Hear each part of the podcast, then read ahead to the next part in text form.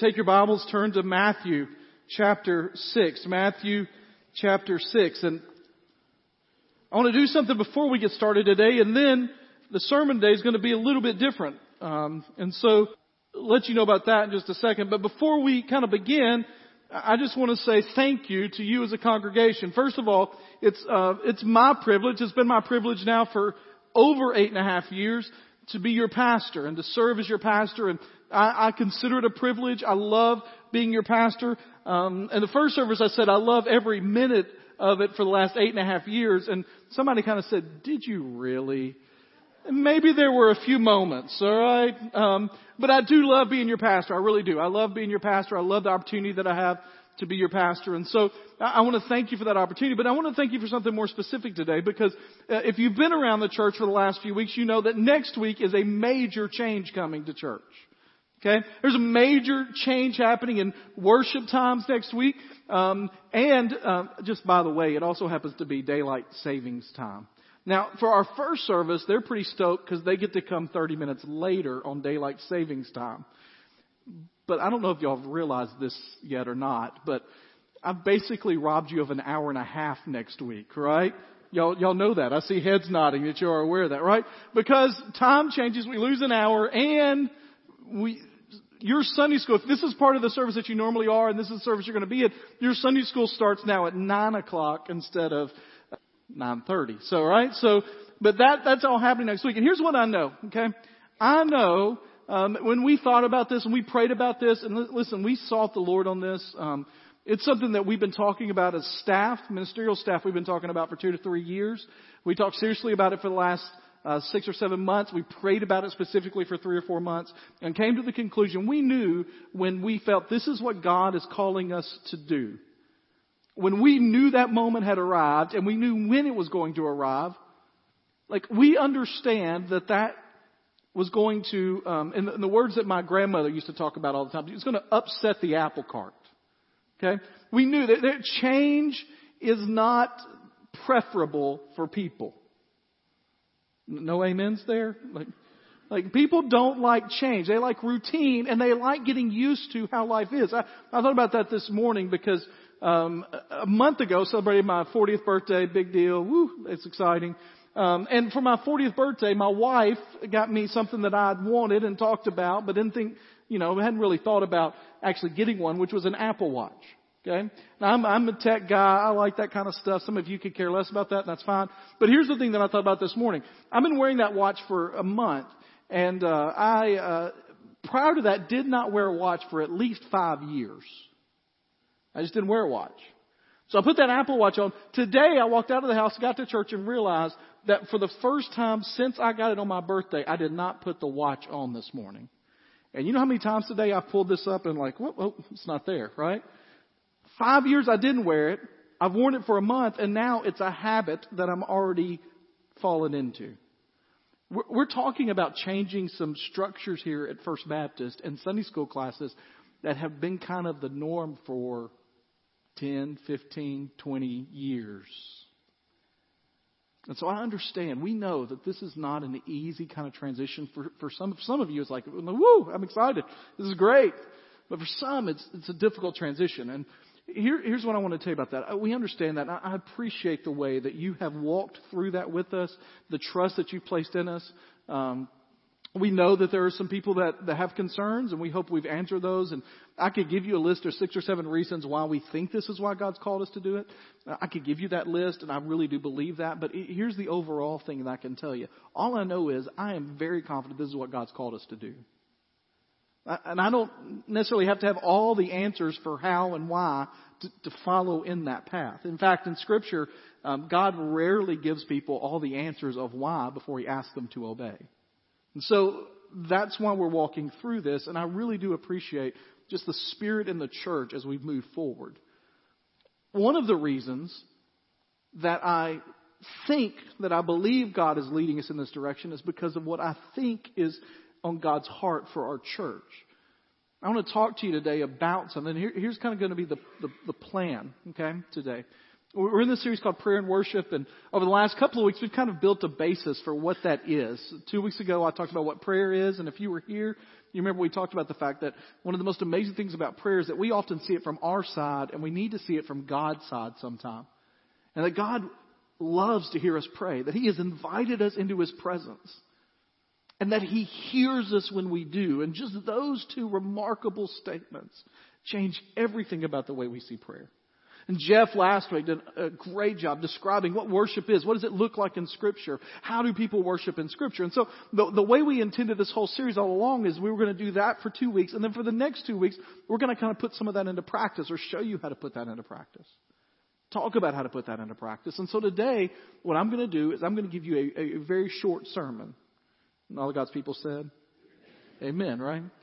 Uh, I didn't say we're getting out early. I just said my sermon's going to be shorter.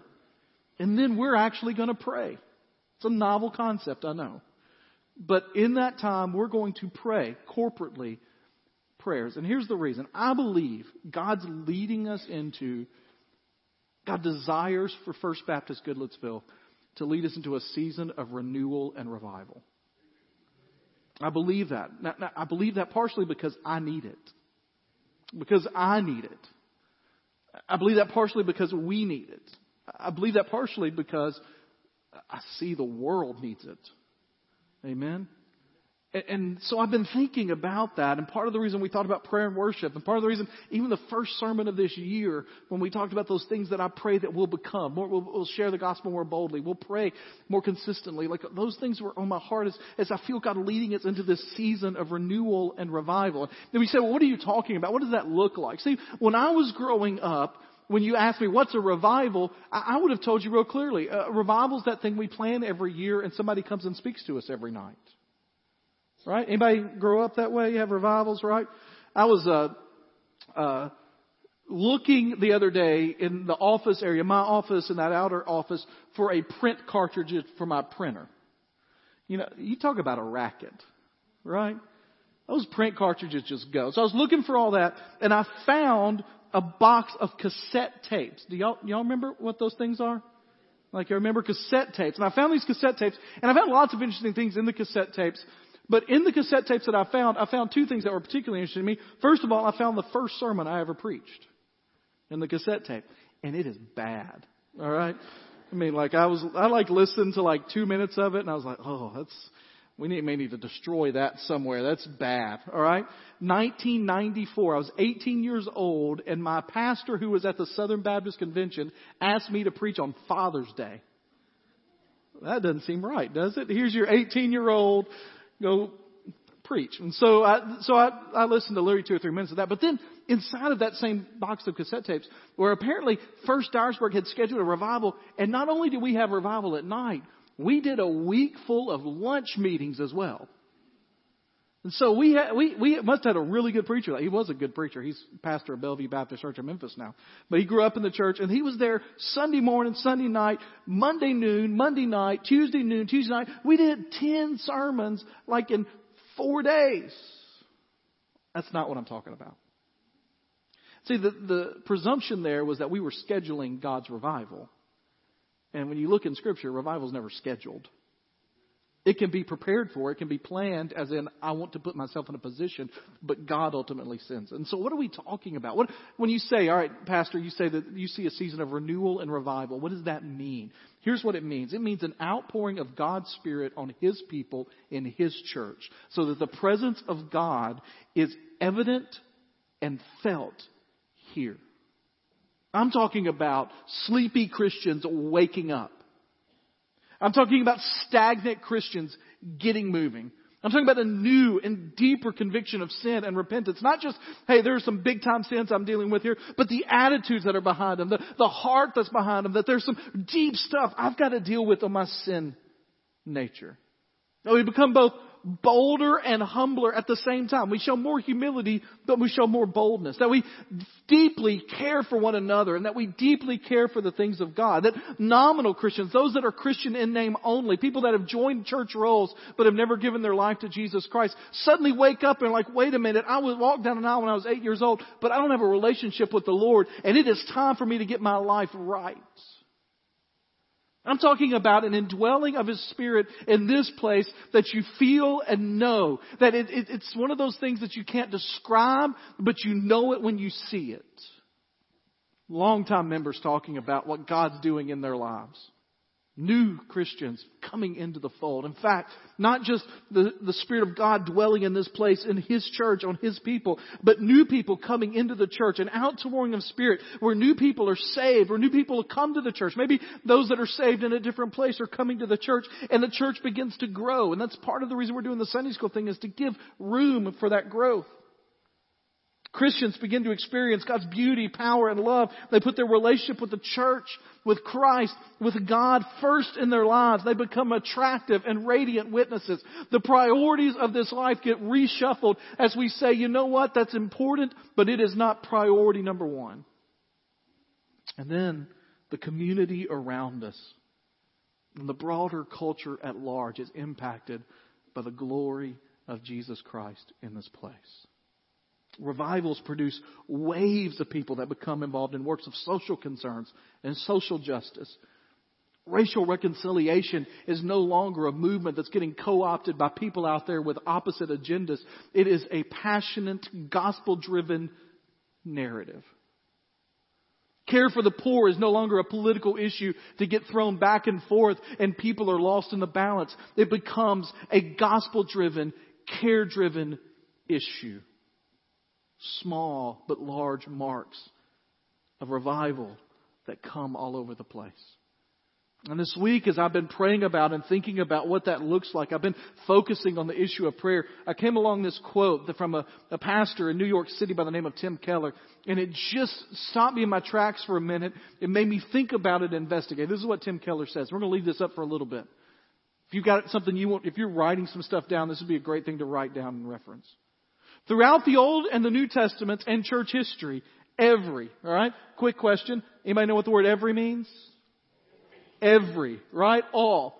Every spiritual awakening was founded on corporate, prevailing, intensive, kingdom-centered prayer.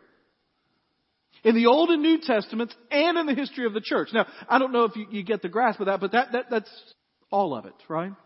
Old Testament starts with what? In the beginning. Alright? So we got from the beginning through church history, which includes up until now, every move, spiritual awakening, revival, renewal was founded, was begun, had its foundation in corporate, prevailing, intensive, kingdom-centered praying. Now we can't create the revival ourselves. We can't create something there out of our own, but we can prepare the altar. We can prepare ourselves. We can ask God to send His Spirit to change our hearts and our churches and our communities. And here's the thing. For many of us, we think of prayer as kind of this, um, means to get our personal needs met. And yet as you grow in faith and as renewal begins to happen, you move to a place where you no longer see it as that. You see it as a place to get to know God, to adore God, to be in His presence, be changed by Him. And if you look throughout, you know, here's the thing I am. I'm a little bit of a, um, I'm a little bit of a skeptic. And so when I read a statement like this and the word every is used, sometimes I'm the guy that goes and tries to prove that wrong. Anybody else here like that? Okay? Any of you got a spouse that when you say something to them and you accidentally say, you know, like every time we do that, well, not every, every time. Remember, there was that time in 1994 when we went here. That was not every. Anybody got a spouse like that, right? Like argue or, or all. Okay. And so when I see that, I think, all right, I'm going to go, I'm going to find that. I'm going to prove it. But here's the thing. When you begin to look, it's true. In fact, if you look to the Old Testament, the people of God are continually falling out of favor with God. They get stagnant in their faith. They get to this place where they're not following the Lord. And then something happens and they turn back to God. They renew their covenant with Him. He sends new leaders and everything takes off again and they're back in the good graces of God. And you can look, and a lot of times that's, that's accompanied with covenant renewal, a reading of the law. I mean, if you look at Joshua, they're going to go into the promised land, they renew their, their vows, they read the law again. If you look in Nehemiah 8, they come back from exile, they read the law, they renew their commitment, their covenant with the Lord. 1 Samuel chapter 12, they get a new king, they're about to install the king, they renew the law, they do all this. But as you watch that, there are certain characteristics that are similar. But what you notice as you look at all the renewals in the Old Testament is how different they are. Sometimes it's a formalized thing. Sometimes it's a very kind of um, organic. Sometimes it's a strong leader lead them. Sometimes it's a grassroots effort. But if you look at all of them, so, sometimes they renew the law, sometimes they don't. What you see in every single renewal are words like this. The people cried out to the Lord.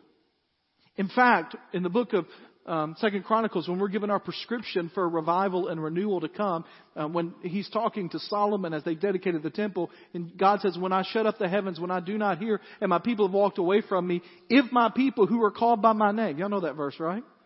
Will do what? Will humble themselves and pray and seek my face and turn from their wicked ways." Now, here's what I want to tell you. All right, there are four characteristics there. They will humble themselves and pray and seek my face and turn from their wicked ways. Three of those have to do with prayer. You see that? You know what seeking my face is? It's basically saying prayer.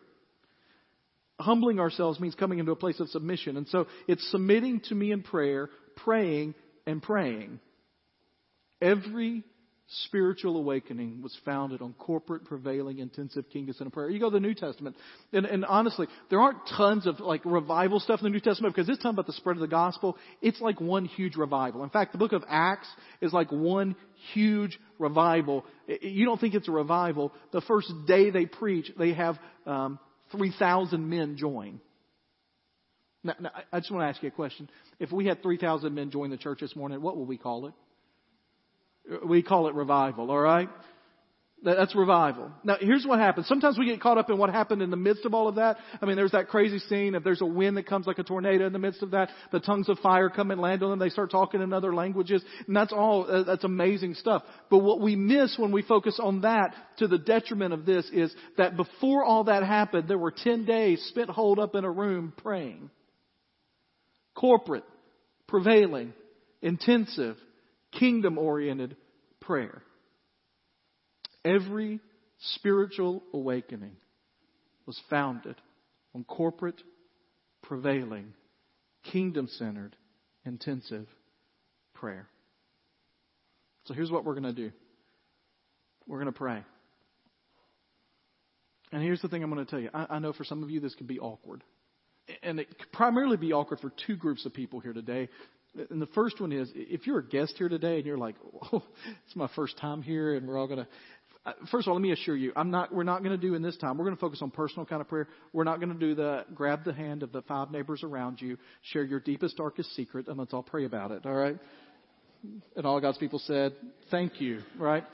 And so we're not going to do that. We're going to focus on personal prayer. If you're a guest here, here's what I want you to know. What I hope you see is that we are a church that doesn't, know, doesn't think we've got it all figured out, but we know the one who does. And we're going to go to him and we're going to pray and we're going to give honor to him and we're going to spend some time just praying in this place. It's, it's going to, it, I understand it can be awkward for you as a guest and if it is, I apologize for that, but, but we want to be committed to doing what God calls us to do and I firmly believe this is what God's called us to do today. Secondly, it could be awkward if you're here and you are one of those slumbering or nominal Christians.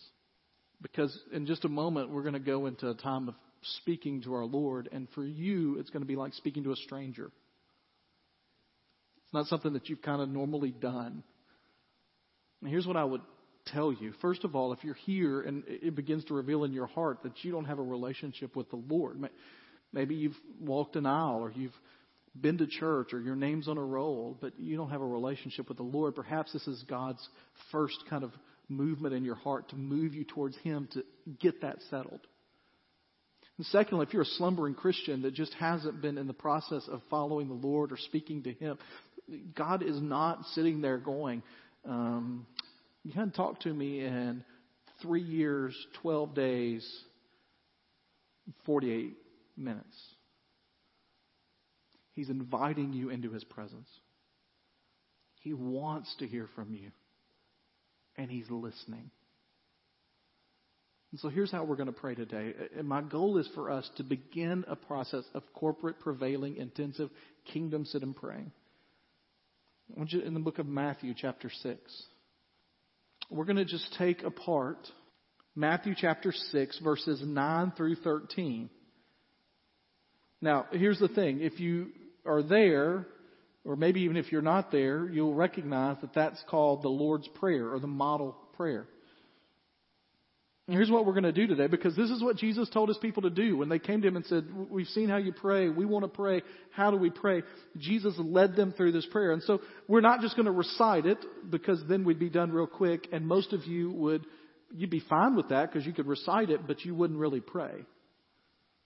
And so we're going to kind of break it down bit by bit. And I'm going to give you opportunity to pray.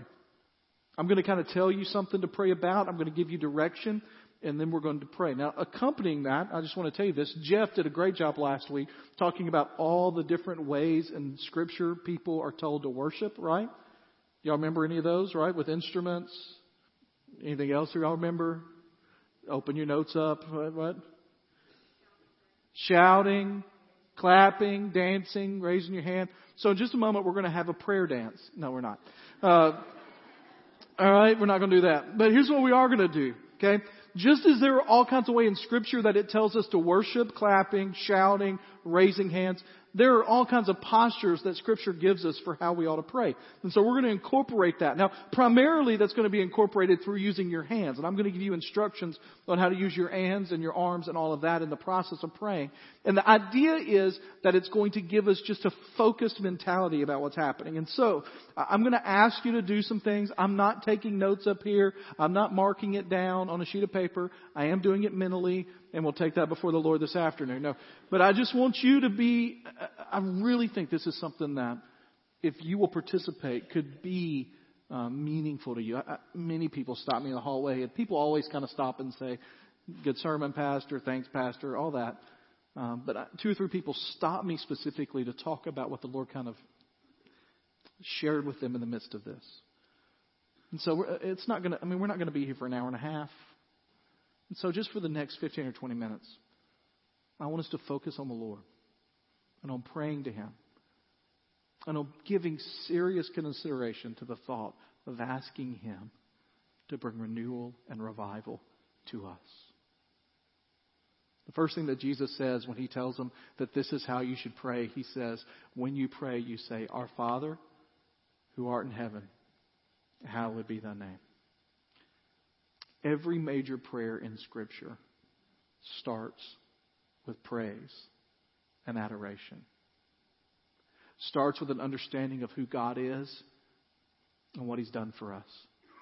And today we're going to start our prayer time in that way. I'm going to put up some scripture in the midst of the time you're praying. You don't have to close your eyes to pray. You can pray with your eyes open. You're more than welcome to close your, your eyes. It may help you to, to cause distractions to be away. In just a moment, I'm going to tell you to start praying, and then there's going to be uh, scripture on the screen that'll be from a psalm that just describes the glory and the power of God. And I just invite you today to praise God for who He is, for the attributes He has, and for what He's done in your life. Now, do that, I also want you to uh, accompany that with your arms. I want you to take your hands, and I want you to lift them to the sky. And as you lift them to the sky and as you pray to Him, give praise and honor, almost as if you're pressing towards Him with your praise and with your honor. Take some time to praise Him. So if you don't have anything else to say, you can say these words. Lord, even as those that are gathered around your throne declare your glory, Lord, we declare your glory in this place. You are holy. You are awesome. You are mighty. You are more than we can ask or imagine. Everything that is good and right comes from you. Lord, we give you praise and honor for the glory of your name, for the majesty of who you are, for the strength and power and holiness and love that you display. Lord, we thank you for what you have done, for your Son who died for our sins, for the grace that you have provided for those of us that do not deserve it in any way. We give honor and glory to your name because you are holy, because you are the one who was, who is, and who is to come. Because there has never been a time when you were not, and there will never be a time when you are not. Because you have been from the beginning to the end. That there is none that is like you. Lord, we declare in this place that none compare to you. That no one comes close even begins to scratch the surface of your glory and your majesty and your might. And we give you praise and honor and glory in this place because you alone are worthy. Amen. The second thing that he tells us is not only after he tells us that we will extol the God and to bless his name forever, he says, Thy kingdom come, thy will be done on earth as it is in heaven. What's important about that is most of us in our prayer time will spend a couple of minutes, God, you're great. We thank you. We love you. Thank you, God, for that. Now here's my needs.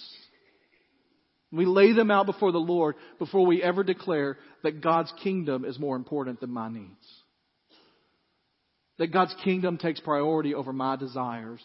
That God's kingdom is the priority of my life. And He says, Thy kingdom come. Thy will be done on earth that is in heaven. In just a moment, we're going to pray. And I'm going to ask you to pray that God would extend His kingdom. And what that means is that God would move. That God would change hearts. That God would change lives. I'm going to ask you to pray for a general sense that God would move among the nations.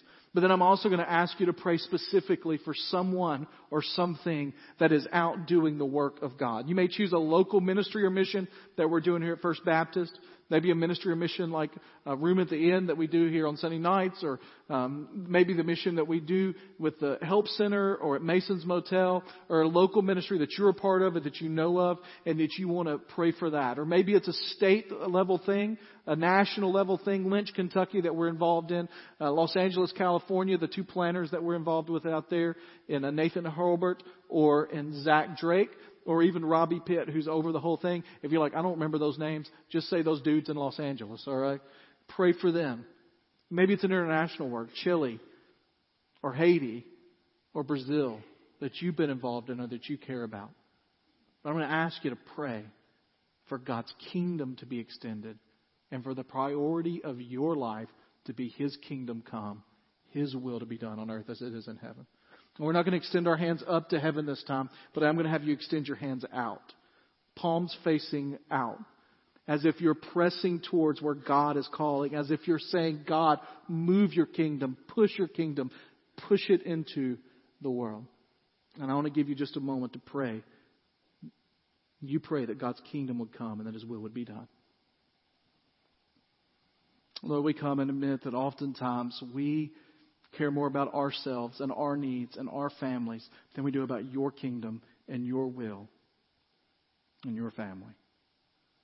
So, Lord, we pray that as we are in this place, and that the commitment of our lives would be to press forward, and that you would extend your kingdom through us and through those that are working to extend your kingdom.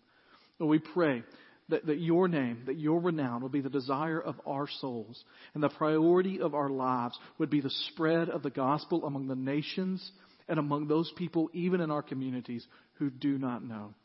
I pray specifically right now, Lord, for the two guys out in Los Angeles that even now are preparing for worship with their people.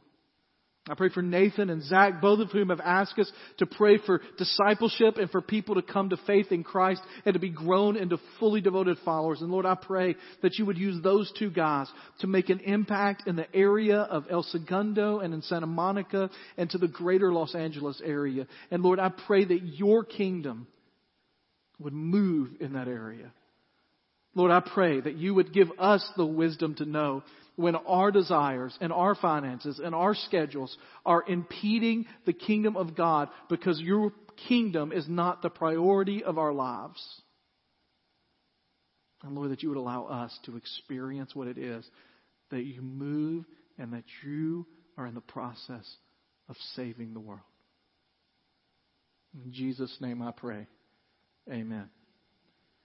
After we pray, Thy kingdom come and Thy will be done, the next thing that um, it says in that scripture is that You are to give us this day our daily bread. And the truth is, most of us read that and we think, good, we're talking about food. Give us what we need.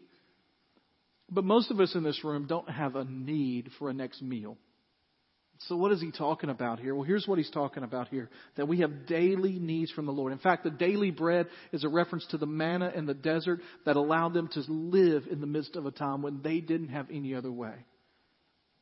As we move into this time of praying for God to receive, I'm going to read uh, Ephesians chapter 3 verses 14 through 19 to you. And I just want you to hear these words and then I'm going to talk about four things that I'm going to ask you to pray for your own life to receive from the Lord your daily bread. For Ephesians chapter 3 verses 14 through 19 say, For this reason I bow my knees before the Father, from whom every family in heaven and on earth is named, that according to the riches of his glory he may grant you to be strengthened with power through his Spirit in your inner being so that Christ may dwell in your hearts through faith, that you, being rooted and grounded in love, may have strength to comprehend with all the saints what is the breadth and the length and the height and the depth, and to know the love of Christ that surpasses knowledge, that you may be filled with all the fullness of God. In that passage, Paul gives us four things that we ought to pray for God to give us daily. First of all, that we would be strengthened by His power to accomplish what He's called us to accomplish. That we would be rooted and grounded in love. That our lives would be characterized by love. That we would know the love of Christ that surpasses knowledge. That sounds like you can't even do that. And the point that Paul is making is, I just want a glimpse of that which I cannot understand. And that we would be filled with the fullness of God. And we're not going to extend our hands upwards towards heaven. We're not going to extend our hands outwards towards the world. But I do want you to form almost a cup or a bowl with your hand as if you're ready to receive. Here's what I also want to ask you to do because Paul says this, and if you're able eh, to do this, um, I'd love for you to do this. He says in there, for this reason I bow my knees before the Father. One of the most um, used expressions of prayer, postures of prayer in Scripture, in Scripture is a bowed knee. And so here's what I want you to do. I want you to pray that God would give you your daily bread, and that's these four things. If there are specific areas you need to be strengthened by God, I, I ask you to pray for Him to strengthen you in those areas. If there's a particular person or situation you need the love of Christ to, to fill with so that you can respond in love, I'm going to ask you to pray to receive that. If you need to know the love of Christ, maybe there's a situation in your life where you feel unloved, that you would know that. And if you would be filled with the fullness of God, just say, God, I want you to move through me completely. Full control. So I'm going to ask you if you're able to get on your knees and to ask the Lord for those four things, believing that you can receive. Lord, we come and admit that many times we don't think we really need you as badly as we really do. Lord, and I think I'm self sufficient and I can make things work, but Lord, without you, I can do nothing. Nothing. And so, Lord, I pray that today you would give me the strength to endure temptation, the strength to endure through difficulty, the strength to boldly proclaim your name. Lord, I pray that you would allow me in my interactions with fellow believers, with the world, with my family, with friends, that you would allow me to respond out of love, rooted and grounded in the love that you have for me and the love you have for them. Lord, that I would understand that I am accepted by you no matter what the world says, that I do not find my value in the praise of men, but I find it in the breadth and the height and the width and the depth of your love. Lord, I pray that you would fill me and fill this congregation with the fullness of you. In Jesus' name I pray. Amen. Stay just as you are, and I want you to make two fists. Because the next thing he says is that we are to forgive, ask God for forgiveness of our sins, and to forgive those who trespass against us. And here's what I want you to do I want you to imagine in your hands. First of all, in your right hand, I want you to imagine those things in your life, your sins your priorities that are keeping you from a passionate relationship, from a dedicated relationship, from being all that God intends for you to be. I want you to imagine that you are grasping tightly to those in that right fist. In your left fist, you see it's tied in Scripture. Our forgiveness is tied to the forgiveness that we give others. In your left hand, I want you to imagine that person or the people or that situation that you've had a hard time forgiving yourself or others for, specifically other people that you've had a hard time forgiving. Here's what I want you to do. As you imagine those two scenarios, those people that you've had a hard time forgiving, and that in your own life that you need forgiveness for, I want you to pray that God would first of all give you the strength and the power to forgive, and that then He would forgive you of those sins. And as you pray that, I'm going to ask you to simply open your hands and release them to the Lord and allow Him to take them. Spend some time asking for God's forgiveness and asking for the strength to forgive others. Dear Lord, we come knowing that we are sinful people. We know that we come with hearts that are often turned against you, that our lives display actions that are not pleasing to you. And Lord, we also come in the knowledge that you have already paid the price for our sin on the cross and that you love us desperately. And so, Lord, we pray that you would help us to identify those things in our lives that are preventing us from walking with you more passionately devoted. Lord, we pray that you will allow us to, to know, to, search us, oh God, and to know our hearts and to test our thoughts and to show us those things in our lives that are offensive. And Lord, that we would release those to you and we pray for your forgiveness. Lord, I pray for reconciliation of people in this room that have resentment and hatred and jealousy towards others or towards a situation, that you would reconcile that and allow us to forgive those that those that sin against you and hurt us. In Jesus' name I pray. Amen. Following that, he says, to lead us not into temptation, but deliver us from the evil one. See, repentance in the Old Testament and New Testament is not only admitting the mistake we've made, but then asking God to turn our direction. It's confession with action. And so, for our final kind of moment of, of prayer this morning, I want you to simply extend your arms outward in a moment of surrender. Because when you say, lead us not into temptation, but deliver us from the evil one, what you're saying is, Lord, I want you to guide me completely. And so I want you to pray. Perhaps there's a situation that you know. Maybe there's a relationship that you have. Maybe there's a moment that's coming up that you know is a moment of temptation where the enemy is going to attack. Or perhaps you don't and you just want to pray that God would show you when those moments come. But take a moment to pray in complete surrender that God would move. When we come and surrender our lives and our church to you, use us as you see fit for your glory, for the sake of your name. Use our lives, lead us not into temptation. Help us to understand when the enemy is attacking and give us the strength to endure. Deliver us from the enemy, from the one who's set against you, to allow our lives to be raging fires for your glory.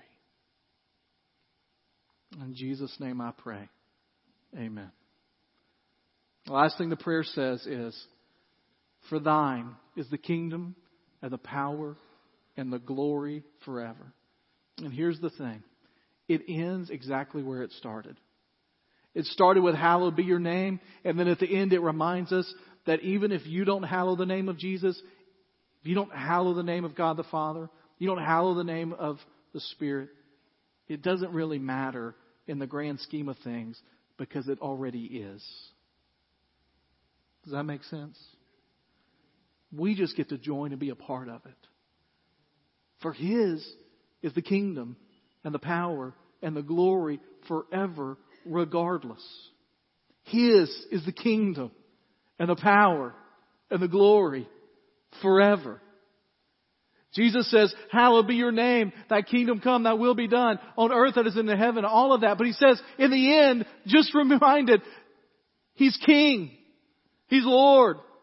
There is none like him. There never will be. He is the King of kings and the Lord of lords, the Almighty One, the angel of heaven's army, the glory of the one who is coming, who has been and always will be. There is no problem that you will ever encounter that is stronger than the God who has already declared He loved you. There is no situation that is ever bigger than the God who has already declared He's walking with you. And so when we come in prayer, we come asking the assistance, declaring our allegiance, giving honor and glory to the one who has won, is winning, and will always win. We are declaring our allegiance to the ultimate victor.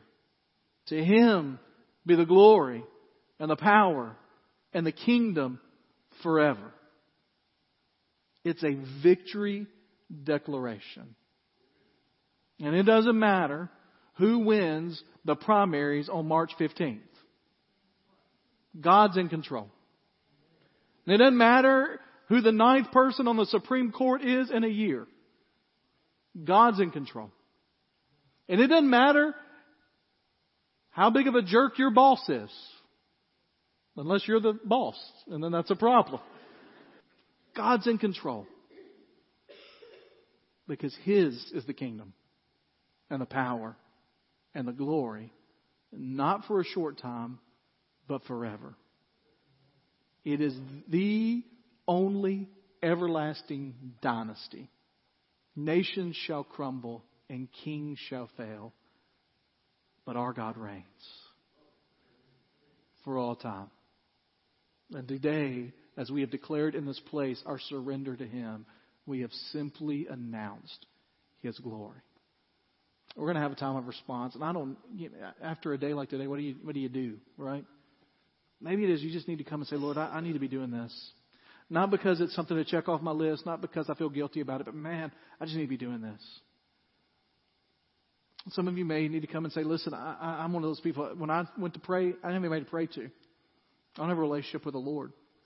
Today, I, I want to do that. I want to be in relationship with the Lord. I want to give my allegiance to Him. I want to talk about that. Maybe it's that this is the church that you want to be a part of. Like, I came as a guest. This is the weirdest service I've been to, but I want to do this. I mean, I know, I know this was uncomfortable for some of you. Um, literally, some of your arms are shaking. It's uh, hard, right?